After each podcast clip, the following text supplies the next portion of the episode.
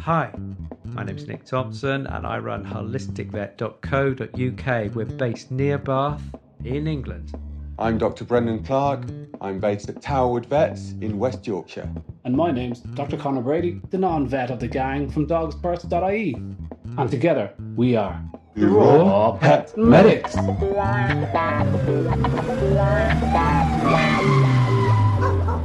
Evening, everybody. Hello, You good are evening. back with a slightly depleted Raw Pet Medics. Brendan has seen fit to disappear to Canada for four weeks.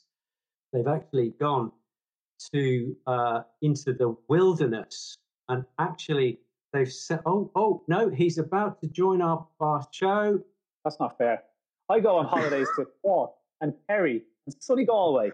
Graham goes to Canada for four weeks and wherever you're going next. Yeah, we go to a, a nice resort in the middle of, uh, um, well, it's up north of us from here. So hopefully get a lot more nature, a little seaplane. Been watching them Yeah. take off from the bay just outside. Nice. Um, so yeah, be uh, uh, brilliant.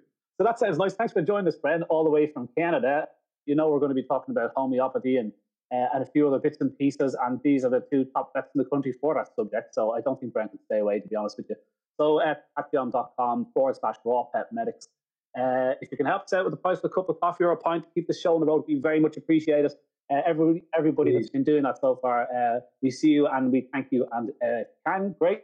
If you can't, no sweat at all, no stress at all. But um, yeah, so what's been happening, Nick? You are up the walls with a move, aren't you? Uh, so we had two weeks in in uh, Egypt, and we timed it deliberately, obviously, so that we left on a Tuesday and we arrived back on a Tuesday, so that we had three weeks without you guys. Oh yeah. It, what can I say? It was Horrible. bliss. I Oh. was bliss. Trying to get rid of Brendan, and he's there still, Yeah. like a bad. Only a little bit. Okay, we'll get we'll get the good stuff out of you. I met this uh, fantastic girl yesterday, uh, lady, and um, she was a She is a behaviorist. Met two behaviorists. It's always interesting talking to behaviorists and getting what's going on. And uh, she was she's into uh, pain and behavior, so that's her that's her forte, and she does a lot of work in that.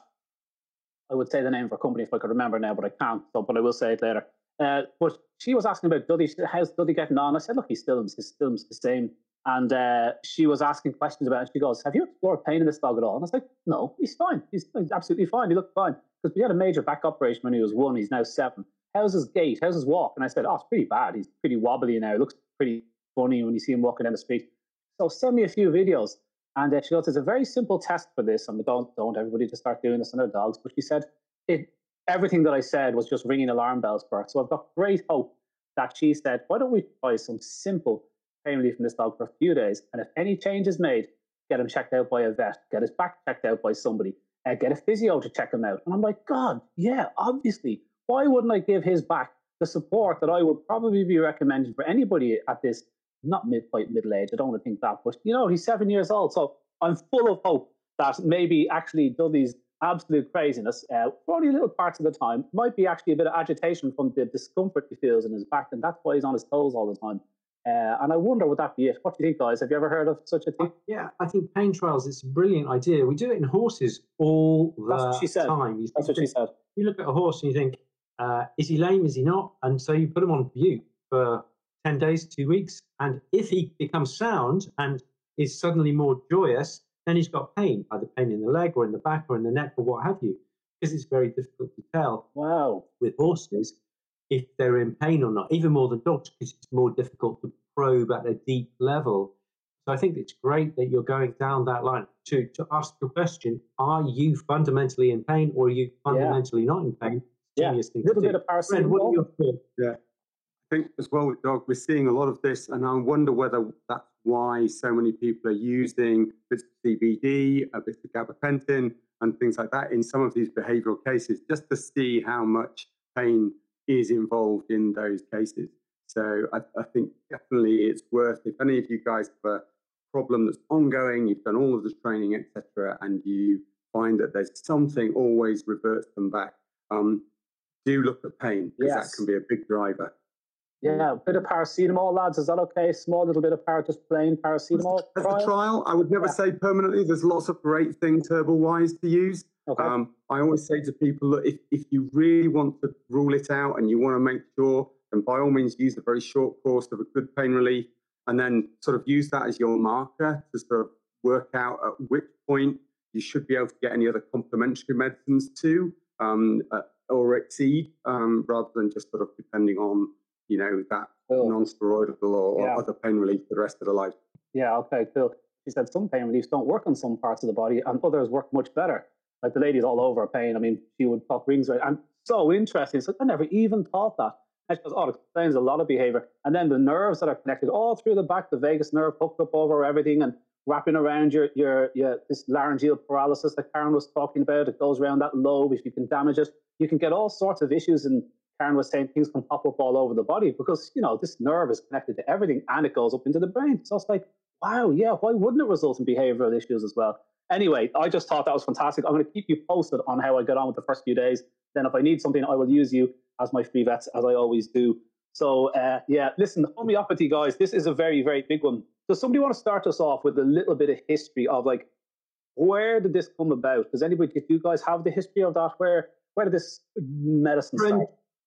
Do you want to go with that because you're going to run off to some uh, water ski plane to get to your you uh, was it Grizzly Adams yeah. uh, cabin in the woods. I love so, the fact you guys are including me at this very short notice for uh, these yeah. little bits. Um, homeopathy goes back um, thousands of years, ultimately, uh, with a principle of like treat like. So, looking at um, what medicines in nature would cause symptoms. By causing those symptoms, you could often get those natural symptomatologies to be reversed by the body, almost letting the body recognize it and then power back against it to overwhelm both the medicine and the original disease. So that's one of the principles way back when from Greek times that was sort of named in there.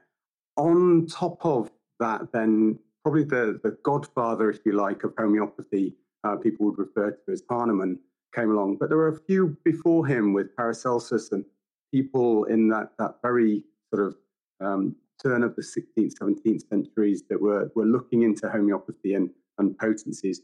And I think really Hahnemann was the, the guy, he's a, a doctor, he was effectively um, translating texts from Latin and Greek into German uh, way back in sort of 1780s, 1790s, uh, just to get himself through medical school. Um, and he sort of came across a few of these things, and he just really went to um, look at, um, you know, experimenting how he could get some of these medicines. So cinchona bark, you know, with malaria, sort of recognizing some of the slight um, similarities between how effective that medicine is and the, how actually that medicine could cause some of the symptoms that you'd get with malaria, uh, which was a big issue in those days. And he experimented his kids and and himself and you know those around him for uh, with potencies, um, not knowing anything about you know Avogadro's number at that stage. Okay, literally going well, it's toxic in its its really potent form, so let's dilute this. And he found that actually diluting it in certain ways actually revealed um, a better um, medicine. So he went through this potentization, which he sort of marked down, um, how to do it, and then started to develop these remedies and the remedy pictures. And it was an ever evolving uh, feast for him, you know, right through to, I think it was 1840 something that um, even then there was an unpublished um, thing on chronic diseases that uh, he'd written that didn't actually get published till into the you know uh, 20th century, just wow. because it was held onto by his family.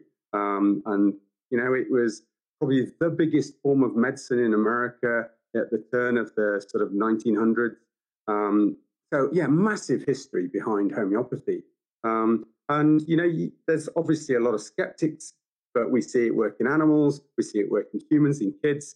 I think, you know, it's, it's got to be said it's out there. And there's some great studies I know that you guys are going to go into just to show that. So I think mm. certainly we need to, uh, uh, to explore this What's the studies on plants, Brian? Can you remember one? Like what sort of stuff would, would they have been doing? Just growth rates or that kind of stuff? Uh, they they were literally looking at not so placebo effectively because they were looking at using sulfur and silica in the the growth of lettuces on certain soils, all the way through to grain crop and looking at growth rates by giving them different um, uh, remedies versus just placebo of plain water, um, you know, in spraying the crops and seeing the difference in the growth rate. Conor, you, you said that you'd frame some reference with this stuff with your book. Yeah.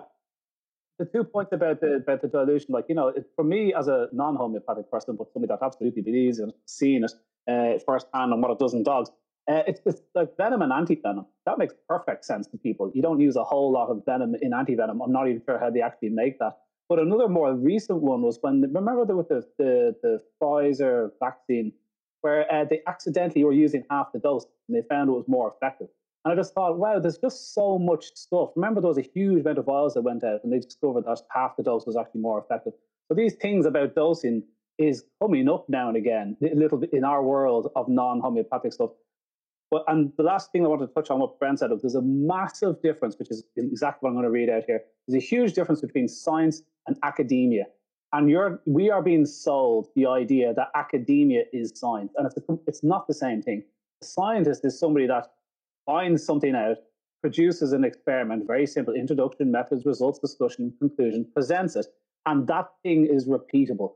So if a homeopathic medicine grows lettuces quicker, you can hand the exact blueprints of that study, and the next person will repeat that study. So the fact that it's repeatable, that's basic science. Academia is where a scientist publishes that in a journal for people to read, and that comes with an awful lot of issues. Certainly today, uh, we have like pharma producing 95% of any of the drug uh, studies that are coming out.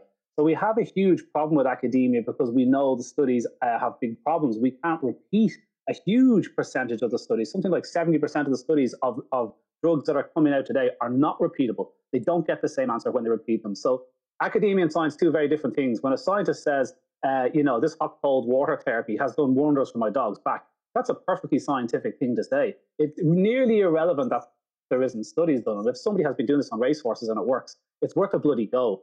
An anti-science thing to say would be rubbish. When I see academia, I'll, I'll, I'll believe it. That's that's rubbish. It's the wrong way around. So anyway, here's a couple of pages I want to read out. Um, it was just three pages, and I, I called it "All Animals Are Equal, but Some Are More Equal to Others." And I was targeting the RCVS in the, in the UK, who I'm free to talk about uh, in in any way I like. And uh, the Royal College of Veterinary Sur- Surgeons uh, have this uh, subsidiary called the RCVS Knowledge. And uh, their motto is to advance the use of evidence based veterinary medicine in veterinary practice via their journal, Veterinary Evidence. So that all sounds good, no problem. And uh, a few years ago, they did a they released a paper, and you can you can really see what sort of journal is by the papers they release. Although all journals have their own problems, and they were inventing the use of raw meaty bones in periodontal disease. And the two researchers discounted all the studies that exist to prove bones are very effective, such as you know 600 or 200 dogs followed for six years, and the study in 67, all these huge studies, and they followed one study. And after examining one study, this paper concluded, um, un- until we know more, just to, to, to, add, in, add, add, in, my own words, um, vets are recommended to rely on their clinical experience rather than the literature. That was the conclusion of the study. So instead of feeding raw meaty bones, they should uh, rely on their clinical experience, which is raw meaty bones are dangerous, and uh, rather than the literature. Okay, so that was the conclusion of the study. And then they did a, a study uh, assessing the, the value of, of, of kibble to kidney disease, of, of higher protein diets to kidney disease. And again, they use one study. And again, they conclude vets should rely on their professional experience until more evidence is generated. And so a lot of vets are given a lot of kind of scope to use their experience. There's 50 homeopathic vets in the UK. Okay, so these are professionally trained vets are now did an extra course to learn about homeopathy and are using it to a great extent. And those vets are being uh, kind of, you know, uh, chased around a bit. In 2016, there was a there was a um, a campaign run by two or three vets who I won't mention, just just keep it off the air. In 2016, via the Guardian and all the usual kind of uh, papers that they use to promote their stuff, and uh, they got a thousand vets to sign it that these 50 vets were to be blacklisted if they recommended homeopathy uh, ahead of conventional medicine. I believe that was the cut thrust of it. I, I, I might be footy on those details. But the fact remains that the RCVS and these guys who have their own group uh, extolling the benefits of evidence based medicine back cereal based dry food. Cereal based dry food has not got a single study behind it saying it's more effective than the placebo, which in, in, in, an, in an animal's case would be his natural diet. in any head-to-head, a well-made raw dog food comes out on top. But dry food has not got any evidence behind it that it will be a superior diet to raw dog food. They never needed it, not a single study. Listen to the evidence behind um, homeopathy, okay? So the RCVS in 2017, a fierce statement saying homeopathy exists without a recognized body of evidence for its use. That's terrifying. Um, and of course, the RCVS don't like that. They don't back any industry that doesn't do that, uh, at least non-profitable ones. Um, how much evidence is required and uh, recognized by whom? The fact remains there is adequate evidence supporting the use of homeopathy that should be at least that should at least be stimulating further scientific investigation. In 2011, an independent report commissioned by the US, by the Swiss health authorities concluded there is sufficient evidence for the preclinical effectiveness and clinical efficacy of homeopathy uh, for safety and economy compared with conventional treatment. 2016, a comprehensive literature review, a review of all the papers of the peer-reviewed studies into the efficacy of homeopathy in replacing the use of antibiotics in cattle, pig, and poultry spanning four decades was published in the Veterinary Record. 48 publications produced 52 trials that were said to fulfill the necessary scientific criteria. 28 of these trials were apparently in favor of homeopathy, more than half. And that's in a peer reviewed journal. And people would say, ah, but it failed 45% of the time. And I'd go on to say, well, prescription drugs fail, you know, often 20, like 20% of drugs work in some patients, 30% of arthritis drugs, 35% of cancer drugs.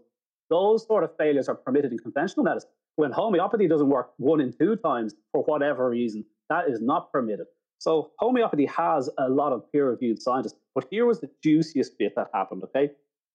Uh, that I wanted to kind of uh, call out. The, um, so the RCVS is not alone in its repression of homeopathy. The Australian National Health and Medical Research Council got itself in hot water recently when it was tasked with assessing the available evidence supporting the use of homeopathy. It was not a published study as it was not submitted to peer review, was entitled Evidence on the Effectiveness of Homeopathy for Treating Health Conditions. It argued against the effectiveness of homeopathy. However, discrepancies found in the work by various homeopathic uh, research groups, including the panel of homeopathic experts containing no actual homeopathy experts, a group that was chaired by a member of an anti homeopathy lobby group, led to a public scrutiny of the piece as a whole. It soon came to light there was an earlier work that wasn't made public by the same group. It took three years, multiple Freedom of Information requests, and two members of the Australian Senate to force the NHMRC to admit the fact. Eventually, the original work was found. It was entitled The Effectiveness of Homeopathy, an overview review of secondary evidence and dated 2012, uh, and it was finally published in 2019. In this report, it stated there is encouraging evidence for the effectiveness of homeopathy for five health conditions. And I'll go on. Last bit was to see this document finally seeing the light of day is a major win for transparency and public accountability in research. That was in their main paper there in, in Australia. So the fact remains that they are backing dry food, annual boosters. They say in their journals, oh, don't feed raw meaty bones until we have enough evidence. And all the things that cost us nothing that we can do ourselves, just there's just quite not enough evidence, you know. And yet they back things like uh, dry dog food. But for homeopathy, there will never be enough evidence. And I think the problem is homeopathy is is as close to a dark art. People are very, they, don't understand. They, they find it hard to describe. They find it very hard to measure with the basic scientific tools we have today.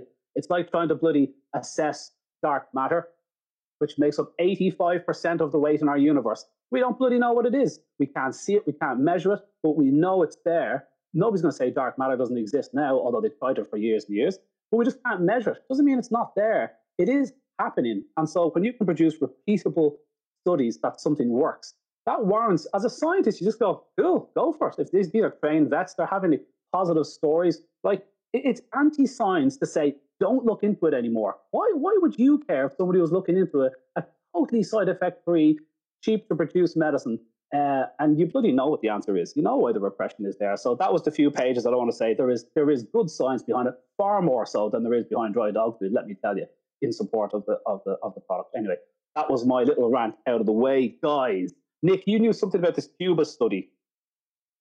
So what happened is is in Cuba, and they're very sympathetic to homeopathy in Cuba. Okay, they've got one of the best uh, medical services, human medical services. This is all about a human human medical side. Okay, but bear with me. There's the, the, the figures are great.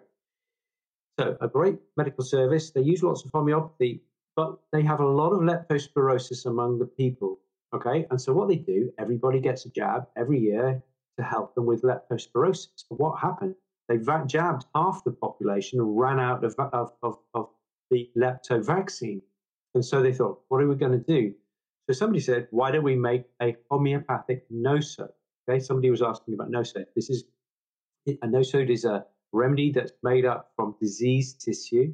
So you get somebody who's ill with leptospirosis, you take some tissue samples, sputum and, and uh, urine and what have you, and you make up a nosode. And they they dis- distributed this to the rest of the population. And so you had a county here who was fully vaccinated, and you had a county right next door, i.e., the same rain level, the same altitude above sea level, yeah. um, similar population distribution, age, and what have you. I.e., this was a natural experiment. You had a vaccinated and you had a, a controlled, which was the nosode, or you could say you had the nosode, which was the study group, and you had the, the control, which was the vaccinated group. And what they found is that they got better results in those counties which used exclusively the nosode above the vaccine. Oh, yeah, and this was this wasn't done on you know 56 people. This was done on millions, something like two two and a half million people, and that these were distinct. It was it was an accident essentially, but it's it's it's it's like many of the historical, you know, the leaps forward in in in scientific history have been through fluke and accident, and this was exactly one of these things. And this is the paper that I talk to people about when they say, well, can I use nosode for my dog? And I say to them, if you ask a conventional vet, you will get, they, they, will tell you that uh, homeopathy and nosodes, there is no evidence whatsoever. Well, actually, that's not true because we've got the Cuban study. You can find it. It's uh, the Cuban, if you could put uh, homeopathy Cuba 2012 into Google, you will get the study straight out. There is also, there's a guy called Isaac Golden who's done a PhD and what he did is he looked at the, the uh, using nosodes to pre- to prevent disease compared with vaccines to prevent disease. And his conclusion was that they both will will help about 75% of, of the people who they are used on. But the big difference is that nosodes are virtually side effect free, which is more than you can say for most if not all, vaccines. Okay. Dr. Isaac Golden.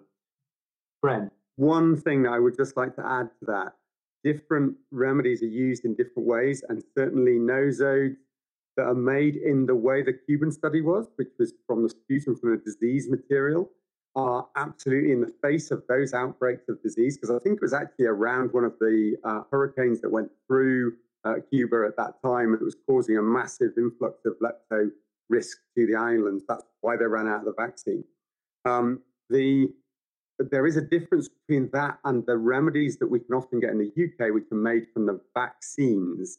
Okay, yeah. now great to try and reduce side effects of the vaccination, but not necessarily as effective uh, in the face of an outbreak of disease. So be aware of that if you're doing that in a nosode as a preventative rather than in the face of an outbreak of disease, then there is this plausible possibility that you're going to end up with a load of dogs or cats that have been given constant nosodes that may end up with a proving of symptoms. So I think ooh, with caution, how we use those nosodes, I think yes, they can be used in the face of an outbreak, but you know, on the BAHVS website, we're very careful about how people perceive those because we cannot control what nosodes they're getting from the pharmacy. Always mm. ask a homeopathic vet as to what you should be uh, using in what circumstances and how protective that might be. That's yeah, I think that if you're going to use homeopathy, just as if you're going to use any medicine, you're best off talking to a professional, somebody, and I would say that, but you know, you wouldn't start taking penicillin or, or Galliprant or Previcox just on a whim, you yeah. go and see your vet because they know that the, the uh, how to get the best out of those medicines. Equally, a homeopath will be able to guide you in the best use of any given home, uh, uh, homeopathic remedy. whether it's a nosode or you're treating diarrhea or skin itch or whatever it might be. So I think that's a good idea. Yeah. At the very least, have a chat with the homeopathic pharmacies. There are some great homeopathic pharmacies. Some of the pharmacies that I use were, are Helios Homeopathic Pharmacy, but also we've got um, Freeman's Homeopathic Pharmacy and also Ainsworth's Homeopathic Pharmacy. That's just three of probably a dozen good pharmacies in the UK. Yeah. So at the very least, have a chat with them to see if they can guide you if there's no homeopathic vets nearby. There's, there's shops starting to specialize in this. It's becoming more popular as you turn to raw dog feed. You start questioning all sorts of things. You can't mm. help it and learn. Uh, but the kit's available. So um, yeah, like I, I, I, the kits look cool. Okay, all these little remedies, and it's, it's even like the ailments written above it. Often I see you guys when you're talk, when you're talking about remedies, you talk about more than one. There might be something else going on. I, think we miss all that. Just what friends after saying we don't even know exactly uh, the origin of these of these of these uh, of these meds or how well they were made, or even exactly when you would use the right ones. We just read an article, are convinced by it by whoever wrote it, and go and buy the remedy. And uh, so you don't think that's a good idea just to, to have these kits at home? That's not good advice, is it? I think I think I'm not sure what Brent would say here. It's it's how we started you just you, you were given a kit of probably eight, ten remedies. There's arnica, there's pulsatilla and lycopodium, and this, that, and the other. And you just said, right, take it, take some yourself if you if you need it. If, if these are the top ten indications, give it a go. But these are medicines, and they they're they're, they're profound. I think Kent said, please allow me to be under a blind surgeon rather than a reckless homeopath. Yeah. yeah. Okay. Is there any side effects to homeopathy? Um, physically, you have to work quite hard, but they are profound remedies and they are medicines. And if you want to get the best of any medicine, pharmaceutical or a homeopathic or a herbal medicine, I think do your reading or cut your teeth with a homeopathic or herbal or yeah. conventional vet until you learn the the parameters within which you can work. Okay. I think that that would be would be the idea. You Guys, you, I've got a plane to go. Good on you, Brad. All right, fair play, Brad. And um, just looking at the time we've got, um, let me just give you some literature. Go for it. Some of the classics is one here. This is by Chris Day. Lots of information there. Very, very it's concise but very useful. Um, a wonderful friend of mine, Lise Hansen. Oh yeah, has written her. this. And she talks about no nosodes, and she talks about feeding, and she talks about neutering. So if you if you if you're new to the holistic world, you'll find this a very very very useful book. That's Lise L I S E. She's Norwegian. Yeah. Wonderful woman. Yeah. Um, one of the best books on homeopathy, I think, for kind of a deep dive, is by my friend Don Hamilton. He used to come over and lecture homeopathic care for cats and dogs. If you just go to uh, to Amazon and look at Don Hamilton, he will talk to you about the history and he'll talk to you about what is homeopathy and how do they make homeopathic remedies, for example. And he does quite a lot of work on vaccination. He's very anti-vaccination, and, but he justifies his position, which is great. Yeah. And finally, if you've got horses, there is this this book by George MacLeod. He was kind of the grandfather of homeopathy even before um, Chris Day. And if you notice, this one I, have revised and updated oh, this yeah. wonderful book by George MacLeod. And uh, oh yeah, I didn't know you, you did that, Nick. Very good. So you you went through it and freshened it up a bit.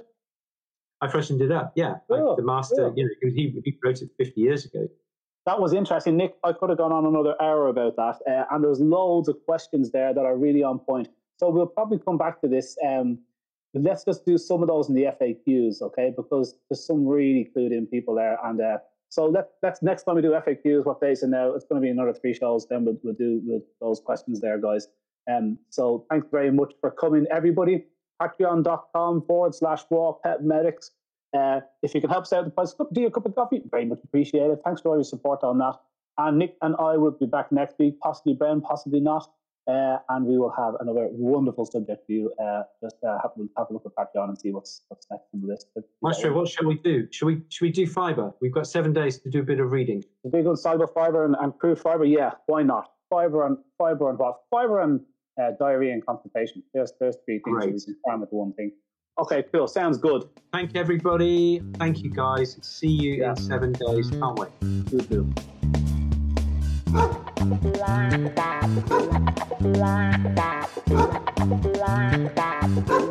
Black,